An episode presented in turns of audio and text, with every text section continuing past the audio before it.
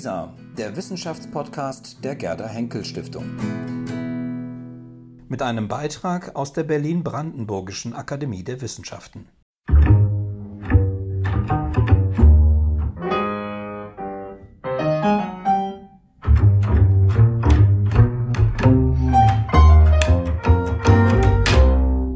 Auf ein akademisches Viertel mit. Herzlich willkommen zum Podcast der Berlin-Brandenburgischen Akademie der Wissenschaften.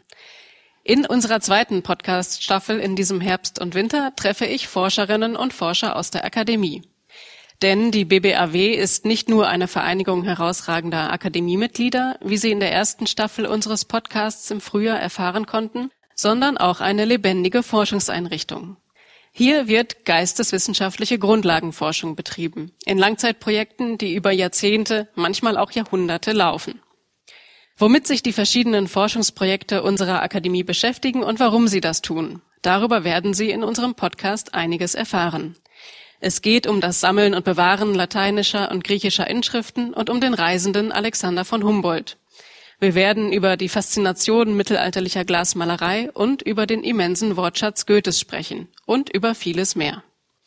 Im Zentrum des Gesprächs steht immer ein Objekt, das meine Gesprächspartnerinnen und Gesprächspartner mitbringen und das etwas über ihre Forschung verrät. Mein Name ist Ann-Christine Boley, ich leite das Referat für Presse- und Öffentlichkeitsarbeit der Akademie und freue mich, heute Klaus Halloff zu treffen. Klaus Halloff ist Epigraphiker und seit 1983 für das Akademienvorhaben Inscriptiones Graecae tätig. Seit 1993 ist er Arbeitsstellenleiter des Projekts. Die Inscriptiones Graecae sind das älteste Forschungsprojekt der Akademie. 1815 gegründet, hat es die Aufgabe, sämtliche antiken griechischen Inschriften Europas zu sammeln und zu bewahren.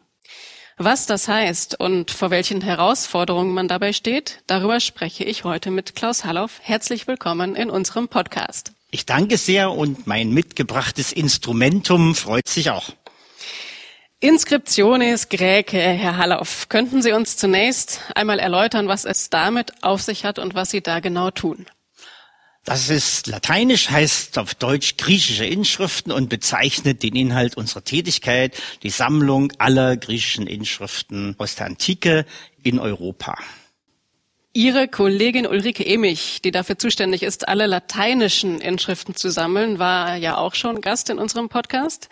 Und sie hat auf die Frage, ob man wirklich immer noch Neues findet, entschieden mit Ja geantwortet. Und ich gehe jetzt einfach mal davon aus, dass Sie das auch für die griechischen Inschriften tun würden. Daher eine Frage noch. Gibt es denn immer noch Funde, die Sie überraschen, mit denen Sie nicht gerechnet hätten? Doppeltes Ja. Also wir finden in der Tat äh, jährlich etwa so 1000 neue Inschriften. Und es gibt Leute, die meinen, wir haben bisher höchstens 20 Prozent von gefunden, was noch da wäre. Also solange gegraben wird, gibt's neue Inschriften. Und ja, es gibt immer wieder Überraschendes. Jetzt haben Sie uns ein Objekt mitgebracht. Ja. Wollen Sie mal erzählen, was das ist äh, und was es Ich habe mitgebracht eine Abklatschbürste. Das ist also unser wichtigstes Tool. Wir brauchen diese Bürste, um Abklatsche herzustellen. Das sind Papierabdrücke von Inschriften. Man nimmt also dazu ein bestimmtes äh, Papier, das darf kein Leim enthalten, das wird nass gemacht, mit einer Bürste dann auf den Stein geschlagen, vorsichtig, aber doch kräftig. Und wenn das Papier trocken ist, hat man also einen eins zu eins Abdruck. Das Problem ist die Bürste. Je besser die Bürste, desto besser der Abklatsch. Und diese Bürste ist also das Highlight. Sie besteht also aus einem Griff aus Ulmenholz, etwa 50 äh, Zentimeter lang, ein Korpus und sehr dicht gesteckte Borsten. Und diese Bürste hat auch eine Geschichte, weil also ähm, wir hatten also immer in Griechenland solche Bürsten gekauft bei einem ganz geheim gehaltenen Händler, den nur die Kollegen des Epigraphischen Museums kannten. Und dann war der alt oder gestorben, jedenfalls keine Bürste mehr da. Wie eine Bürste kriegen. Erster Plan, wir laufen über die Weihnachtsmärkte. Und immer, wenn wir da so einen Bürstenbinder hatten, haben wir gesagt, schöne Bürsten haben Sie da und so, können Sie auch sowas machen? Und dann habe ich die Bürste gezeigt und sagte, oh, sowas habe ich noch nie gesehen. Zweitens war so Behindertenwerkstätten. Auch die fühlten sich also außerstande. Sodass also schließlich das Internet die letzte Hilfe war. Es gibt also noch einen Bürstenmacher in Berlin. Und dem habe ich das Foto unserer letzten Bürste geschickt. Und eine halbe Stunde später rief der Vierte an, sind Sie der Hallof hier? Da steht jemand, will Sie unbedingt sprechen. War also Herr Schröder, Bürsten Schröder mit dem Fahrrad von Kreuzberg gleich in die Akademie gekommen. Und dann hat er über das letzte Exemplar der Bürste so mit der Hand gestrichen und hat gesagt, Rossschweif, Mittelschwanz, untere Haare. Ich sage, Sie haben den Auftrag. Und dann hat uns also Bürstenschröder 50 dieser Bürsten gemacht, die nicht billig sind, aber perfekt. Und ist dieses Objekt, was Sie da in den Händen halten, schon im Einsatz gewesen? Das sieht noch ganz jungfräulich und sauber und frisch aus. Ich wollte ein jungfräuliches mitbringen, aber unsere im Kampf erprobten Bürsten haben natürlich Schweißspuren, sind also abgearbeitet. Und äh, wir machen das so, dass wir dann die Bürste, die dann die unsere ist, signieren, also mit Kürzel und Initialen. Und jeder hat zwei Bürsten, eine etwas weichere und eine etwas härtere. Ich denke, meine Kolleginnen, Kollegen und ich haben insgesamt in den letzten 30 Jahren vielleicht 20.000 Abklatsche gemacht. Wie muss man sich das vorstellen? Sie gehen auf Reisen mit all Ihren Utensilien, den Bürsten, dem Papier? Genau. Also zunächst Aktenkram vorher natürlich. Wir müssen ja, wir sind ja dort nur Gast in den Ländern, Griechenland, Nordmakedonien und so. Wir müssen beantragen. Wir suchen meistens äh, die Vermittlung von Kollegen, die Zusammenarbeit und so weiter. Und nach diesem Papierkram ist es dann irgendwann so weit, dass wir eine Erlaubnis haben meist nur mündlich, also selten schriftlich. Und dann fahren wir also hin, in der Tat, mit Papier und äh, Bürste. Also mein Koffer ist riesengroß, aber es ist meist nur eine halbe Unterhose drin und der Rest ist Papier und Bürste. Und dann, wenn er also wieder zurückkommt, ist er prall gefüllt, aber zum, zur Verwunderung der Zöllner auf dem Flughafen immer super leicht. Also es sind nur Papier und Bürsten. Ne? Ja, und dann suchen wir uns die Objekte mit Hilfe von Wächtern. Dann werden die Steine gereinigt. Wir sind also auch so eine Putzkolonne. Dann wird das Papier aufgebracht, der Abklatsch gemacht und dann festgestellt, gut oder nicht. Nochmal und so weiter. Und dann der saubere Stein natürlich auch noch fotografiert. Und dann nehmen Sie die Abklatsche wieder mit zurück nach Berlin genau. und bewahren die hier auf, ja. sodass Sie in Ihrer Arbeitsstelle in Berlin ein riesiges Abklatscharchiv haben. Genau, wir haben, glaube ich, sagen zu dürfen, den größten Raum im historischen Gebäude unter den Linden. Und dieser Raum ist also umstellt mit mindestens 20 Schränken, die voller Abklatsche sind. Also wir schätzen ungefähr, dass wir 120.000 Abklatsche haben.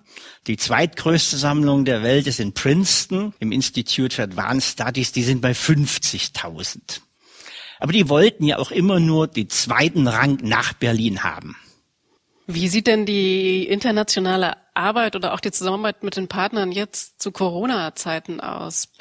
Ja. Sind Sie in der Lage zu forschen und zu sammeln oder müssen Sie sich auf die Büroarbeit beschränken? Also das ist jetzt nichts Negatives, die Büroarbeit. Denn wir haben also, äh, wenn wir da in Griechenland sind, sind wir also meist so einen Monat. Das ist unendlich intensiv. Und wir sammeln da so viel, dass wir dann immer das ganze Jahr zu tun haben. Und so hat sich so ein kleiner Berg angehäuft, den wir jetzt abarbeiten. Aber ich fürchte, so Mitte nächsten Jahres ist alles, was wir tun können, abgearbeitet und wir müssen dringend für Nachschub sorgen. Dann wünschen wir Ihnen natürlich, dass Sie das ab dem nächsten Jahr wieder können. Ich würde gerne noch eine andere Sache fragen. Ich habe ja eingangs erwähnt, äh, dass Sie schon sehr lange für das Projekt tätig sind. Überhaupt ist es ja das älteste Projekt der Akademie. Was fasziniert Sie so sehr an dieser Tätigkeit, dass Sie da immer dran geblieben sind?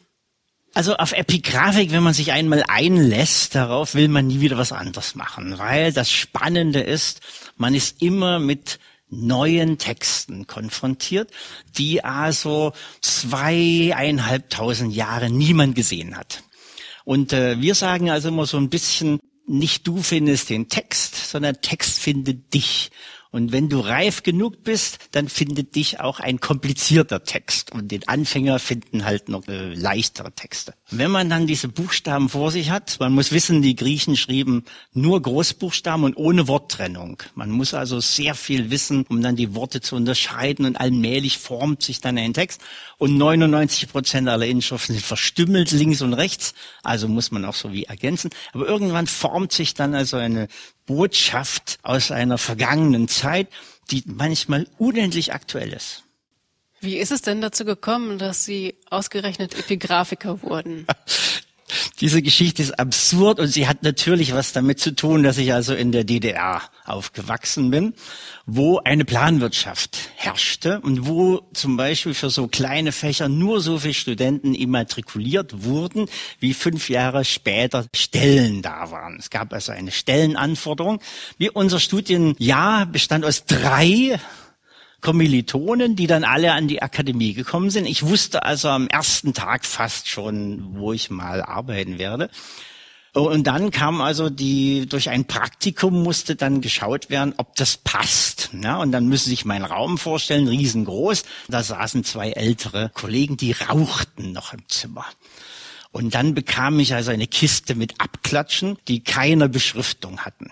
Die Kiste gibt's jetzt noch, die heißt Dissecta Membra, also so verstreute Stücke und die darin teste ich auch gelegentlich unsere Studenten, äh, meine Studenten. Aber damals natürlich kein Computer, nix. Also man musste erst mal lesen. So nach einem Tag, so anderthalb Tage hatte ich also einen Abklatsch identifiziert und dann stand mein Chef auf und sagte, prima. Das war das höchste Lob, was ich von meinem Chef jemals bekommen habe. Und wenn ich diese Geschichte meinen Studenten erzähle und dann zu einem sage, prima, dann weiß der, also besser kann er es bei mir nicht kriegen. Ich wollte Sie gerade auch fragen, wie es gelingt, junge Leute für dieses Fachgebiet ja, zu begeistern. Also es ist Interesse da. Und das Komische ist oder das Tolle, man weiß nach einer Stunde, der ist begabt und der nicht. Weil es gehört also ein Auge dazu. Man muss lesen können. Also das, das Auge muss also mit diesen Schriftspuren, die ja zum Teil ganz verwittert sind, was anfangen. Man muss Lust am Entziffern haben. Man muss immer wieder neu ansetzen, bis man das Wort raus hat. Man darf also keine Scheu haben, die entlegensten Vokabeln nachzuschlagen und aufzusuchen und immer wieder neu zu versuchen. Und das kriegt man sofort mit. Also ziemlich bald, der ist begabt und der sollte eher in die Philosophie oder Literaturgeschichte gehen. Ist ja auch nicht schlecht. Gibt es denn etwas, was Sie an der Arbeit besonders zeitgemäß empfinden an ihrer? Zeitgemäß finde ich den weiten Blick, den man bekommt. Man blickt also sowohl außerhalb Deutschlands ins Mediterranium. Man lernt dort die tollsten, interessantesten Leute kennen. Meine Arbeitsstelle besteht also aus äh, vier Mitarbeiterinnen, davon ein Italiener, ein Spanier. Also bei uns ist Polyglott. Und man hat den Blick in die Zeit. Man sieht, wie die früher dieselben Probleme hatten wie wir. Die hatten durchaus auch Klimakrisen, sie hatten die berühmte Pest von Athen und so weiter. Und die sind auch damit fertig geworden. Und daraus kann man also einigermaßen äh, was lernen. Man kann es auch Trost ziehen. Man kann auch eine gewisse Beruhigung ziehen, dass die Menschheit in der Lage ist, weitere tausend Jahre durchzuhalten. Das ist schon ein schönes Schlusswort für unseren Podcast. Wir sind am Ende angekommen. Ich danke Ihnen, Herr Halloff. Ich danke auch äh, Ihrer geduldigen Bürste, die die ganze Zeit neben Ihnen lag. Möge sie Ihnen noch gute Dienste leisten. Ja, ich danke Ihnen. Vielen Dank. Das war auf ein akademisches Viertel mit, der Podcast der Berlin-Brandenburgischen Akademie der Wissenschaften. Ich danke Ihnen fürs Zuhören und freue mich, wenn Sie auch beim nächsten Mal wieder dabei sind. Bis dahin, bleiben Sie gesund.